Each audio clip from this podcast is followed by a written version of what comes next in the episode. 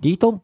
ソッシーのラジオ歴史小話。じゃがじゃがじゃがじゃがじゃが思わずシェアしたくなる歴史の話。さあ今週徳川家の代々の名前、うん。その中で伝わる。負のジンクス。負のジンクスね、はい。なんか。漢字の変と。作り。作り、まあ、これが分かれるっていうところからの、まあ、息子に後を継がせられないっていう。継がせられない。子宝がそもそもいなかったりとか、はいうん。自分の子供が早く死んじゃったりとか、そういったことがね起きちゃう。ねうん。そんなジンクスがあるっていう話を前回しましたね。うん。うん。でもそもそも徳川家ってあれ？16代？あれ？15代みたいな。15代、最後の将軍は？えー、家家あよしえー慶喜吉野そうよしうん慶喜慶そうそうそうそう。だからなんか15代もいると名前たくさんあるから最後の方全然覚えられないなと思いつつ、まあ、この辺と作りの話でうんうんうん。ちょっと興味を持ったなって、うん、なるほど。そんな風に思ったわけなんですけど今言ったようにねうん。一番最後の人物って慶喜じゃないですか、うんうんその1個前が前回、まあ、月火曜日に取り上げた吉富から名前を変えた家持そうだね。その吉富の富もさ、はい。福って書いて富って読めない読めない。し家持ちの持ち、茂る。うん茂茂る。松崎しげるの そうそう。茂るで持ちってうん。なんやねんっていう感じだけど、うん。まあそいるよね。うでもなんか餅ってちょっと名前可愛い感じがして。もちもちそうそうそう。で慶喜の1個前っていうことだから、まあ江戸幕府が、まあ、最後15代で終わるちょっとその終わりへの予兆があったのかどうなのまあか、予兆があった時代そう、その家持ち、うん。一体どんな人物だったのか気になるなと思なるほどったんですよね。この徳川家持はい、の時代、えーこの家持さんがそもそもうん、徳川家の後継者になっていくっていうタイミングでは我々も結構有名知っている井伊直弼。ほうほうほう安政の大国とかやって、えーこう弾圧的に、うん。でも開国して、はい。もう徳川家が政治は徳川家がやるんだっていうこう強力なねうん。桜田門外の変で首取られちゃった、はい。井伊直弼さん、うん。この人が徳川家持を世継ぎにしていくっていう力を持つ、ははでその井伊直弼はうん、桜田門外の変で首落とされてしまう、うん、もう中、まあ、テロ事件だわな。そうですね。でテロで国家の、まあ、一番トップうん、政治を取り決めるトップが首取られちゃうっていうことで非常にこう波乱めいた。まさに幕末の激動の時代の将軍だったのが徳川家持だった。はあ、はあ、で彼自身、えー1859年に将軍になり、で、えー安政の大国とかが起きて桜田門外の変が1860年なので、うん、うん、うん。まさに、えー日本がこう激動ペリーがやってきて日米うん。修好通商条約が結ばれたのが1858年だ。からはい、その後の将軍としてやっていく、うん。そして、えー明治維新スタートしていくのが1868年はい、の手前の1866年まで生きて将軍をやってたっていうことで本当に幕府がうん。滅亡する直前にいた人物なんだよね。激動の時代っていう雰囲気がね今聞いてもわかります、ね、で彼生まれたのが1846年だから、はい。まあ、今の中学生ぐらい。で将軍やって、でそこで7年間だから大学卒業する手前ではあ。死んじゃっているっていう感じだな満年齢だとはい。二十歳、えーとプラスアルファしか生きてない人物だにしても若くして勤めてた将軍ですよね。なので、まあ、彼自身が、政治に対して実際決断力を発揮したりとかパワーを出すっていうようなタイミングではなかった。まだ若かったから。はい。なんだけどこう家臣に慕われていた。っていう逸話が結構いっぱい残ってて、うんうんうん。特にその江戸城無血開城で有名な勝海舟、はい。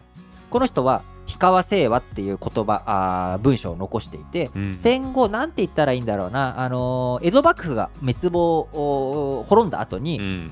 まあいろんなこう記録というか、あのーまあ、話が面白い人物なんだよ。勝海舟って。はいはい実際彼がやったことっていうのはうん。あの海軍を強くしようとしたりとか徳川家最後お攻撃江戸にね迫ってくるっていう時に無血開城して、うん。あのー薩摩藩長州藩の官軍に対して江戸を、ね、火を放たないで、うん。えー無血で渡した。はい。こうこういったところとかで有名なんだけども彼自身名前がやっぱり残ってる理由っていうのは、はい。その後ある種 YouTuber になったんだよ。はあ。まあだから発信をして人々にいろんなエピソード伝えてった。当時、えー YouTube なんてものはなかったけどうん。こうメディアの力、まあ、はい。本書いて、うん。あの時坂本龍馬ってやつはよはあ。俺を殺しに最初来たんだけど俺と話してるうちにあいつは偉いね俺の良さが分かったんだろうな。弟子に入りしちゃったんだよ。とか。はあ、はあはあ、あのこんなことがあってというようなのをこうある種 YouTuber が暴露します。はあはあ。あの時実は。うん。みたいな、こういううーやことをやってた。っうんうんうん。てイメージすると分かりやすいわかりやすい。だから、うん。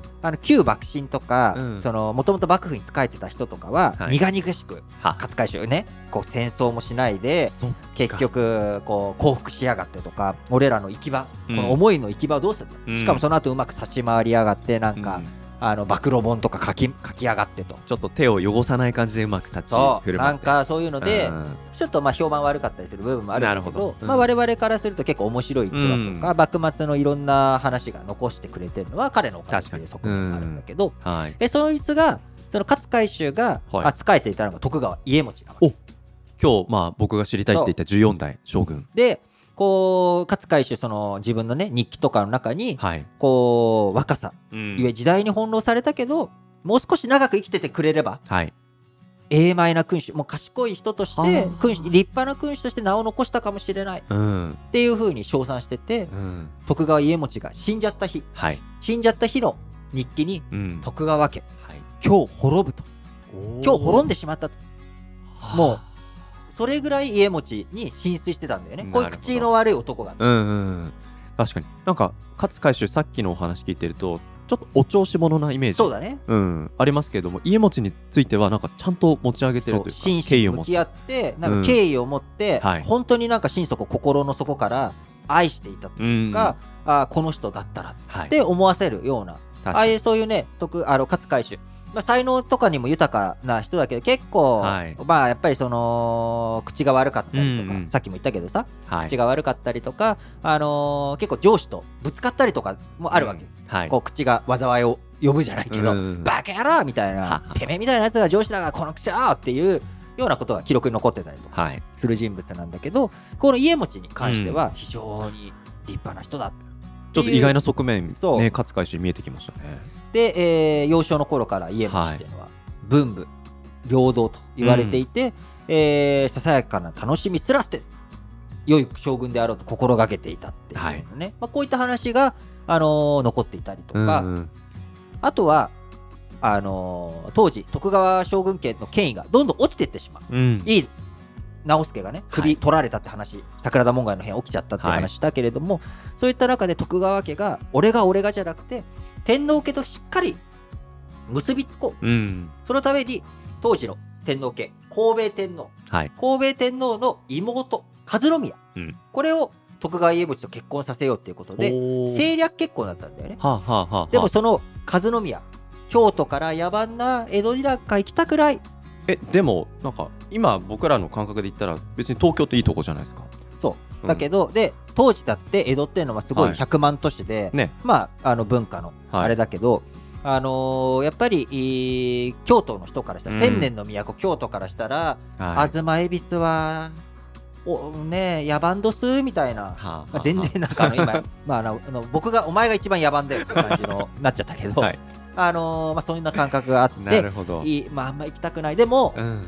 お家のため国のためにうん。和宮泣きながらこう江戸に行きますわと。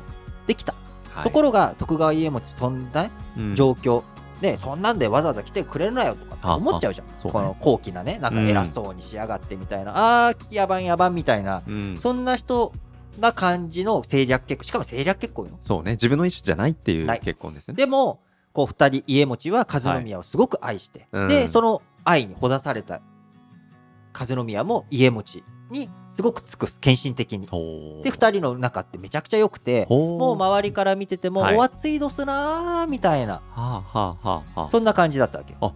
じゃあまあもともと和宮が抱いていた江戸での生活よりは圧倒的にまあマシというかまあ幸そうせ幸せね、うん。政略結婚で大体その過去にもお京都から、うん。あー徳川家に嫁いできた貴族の人とかもいたりするんだけど、うん。なんかやっぱり水が合わなかったりとか、うん。あのーで将軍の方も他もう子作りしなきゃいけないからさ、ね。さっきね前回言ったように、うん。もうみんな、あのー子供がないと大変なことになっちゃう、後継ぎをね誰にさせるかで特に家持なんていうのもその自分の先代がうん。いとこかな、いとこになるよな多分いとこだな、はい。家定うん。が、あー子供が世継ぎがいなくて自分があのーなった。でそこの自分がなるにあたってはいろいろ揉め事もあったっていうのを知ってたらやっぱ子供早く作らなきゃって思うそうですね。うん。でも、徳川家持側室とかね、はい。まあ、おめかけさん作らずにもうおー数宮一筋。尽くしたんです尽くした。っはていうことだったわけですあ。なよるほど。でなんかこれウィキに書いてあったことなんだけどはい。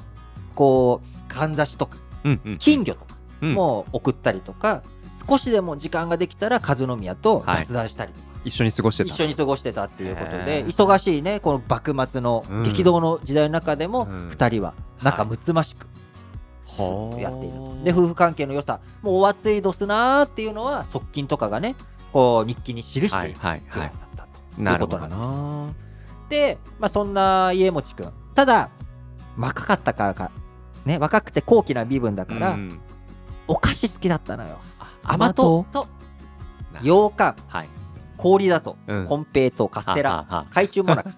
甘いものを好んだっていうとこ。ろなんかその辺もなんかちょっと親しみをさ可愛らしい感じ可愛らしい感じで。うんなんだけれども最後、うん。えー若くして死んでしまったと。なるいうほ徳川家持さん。で、うん。彼が死んじゃった結果その後おー子供もいなかったからど。さ、うん。将軍家、えー誰に継がせるんだっていうことで、えー徳川結局もう成人していて、はい。えー実際に力も持っていて、うん。で徳川家持と将軍の後誰になるんだっていうことで争ったはい。徳川慶喜がうん。第15代将軍となり大政奉還をし戊辰戦争鳥羽伏見の戦い鳥羽伏見の戦い戊辰戦争、えー江戸無血開城とつながっていくうん。最後の将軍というところは徳川慶喜が引き受けて、うん。えー徳川幕府が締めくくっていったとなるほど。いうことなんですが、うん。えー徳川将軍家ね、はい。えー他にもマイナーだけどうん。面白い将軍、はい。いろいろといたりとかするので、うん。えー今後もたまに紹介しようかな。ぜひぜひ、うん。今日家持さんの話聞いてまあいろんなエピソードあったんですけど彼がもうちょっとでも長く生きてたら、まあ、勝海舟が言ったように、まあ、違ったまた政治シナリオが、ねあったかもしれうない。ん。こう家持のね奥さんは和宮だから、はい。ねその徳川家もから見ても天皇家から見ても、おね、徳川家持っていう人は、そうね。まあうん親戚だし、うん。でもし2人の間にもうちょっと長生きしてね、はい。子供が生まれていたらその子供っていうのは、天皇家の血を女系で引いてるし男系では徳川家康の血を引いてるしっていう、まあ、まさに公武合体の象徴。そう,、そうですね。うん。いった人物がいたら、はい、えー明治維新が起きたとしても、ね、徳川家里っていう人は貴族院うん議長になった、はい。第16代、家里って人はなったって言ったけれどももっと違った歴史の流れとかね確かにな。政治形態うん。政治スタイルがあったかもしれない。いやもしかしたら日本が大統領制とかね、なんかちょっと天皇は言いつつ、プレジデント的な人たちはははがこう作るような、そういった政治体制になってたかもしれないとか、やっぱいろいろとその一つうん。歯車が違うだけで歴史っていろんな可能性があるな。でも今現実に僕らの目の前にある歴史っていうのはうん。こうだった。そこにどんな流れでここに至ったのか、途中にどういう分岐の可能性があったのか。うん。そういうのをね、押さえておくことによって、現代社会、いろいろとお考えていく、視野、視点を広げていく、そんなことにね、つながったらいいなと思って、今日徳川家茂さはい。んご紹介させていただきました。なんかまあ江戸時代だけじゃなくてこの政治って仕組みで結構語られることが僕らも学ぶこと多いですけどやっぱ人が介在してそこに何かまあドラマなのかそういったね。ね、やっぱそこ、この体温感じたいよね。あ。そうそうそう、うん。対面の収録もまさにそうなんだけれども、うん。やっぱりこう僕らが渡したいものっていうのは、情報じゃなくて、うん。その息吹というか、はい。この息遣いといううか、ん。生きてる。息息づいている。うんうん。この体温。はい。そこのぬくもり？うん。手触り？はい。そういうものをねお伝えしたいということで、まあ、うん。僕とソッシーでどこまでできるか分かんないけど、はい。まあ、これからもよろしく頼むぜ。よろしくリート。ということでね今回は対面の収録お届けしました。また来週も新しいエピソードお楽しみいただければなと思います。お相手は私リートンと私ソッシーでお届けしました。それではまた来週バイバーイ。こんにちは。ソッシーです。皆さん日々のニュースって理解できていますか？政治や経済国際関係に社会問題さらに用語の意味や背景まで踏み込んでいくとそりゃあ簡単に理解できないですよね。そんな自信がないなっていう方にラジ歴による新聞解説ながら劇ってポッドキャスト番組があるんですこれはリートンがその日の新聞から主要話題をピックアップ。歴史背景やニュースの視点をラジ歴風に毎朝喋っています。新聞を読みたいけど、なかなか時間がないな、詳しい解説が欲しいなっていう方はぜひ、各種ポッドキャストプラットフォームや Spotify などで、ラ、ジ、レ、キ、新聞解説で検索してチェックしてみてくださいね。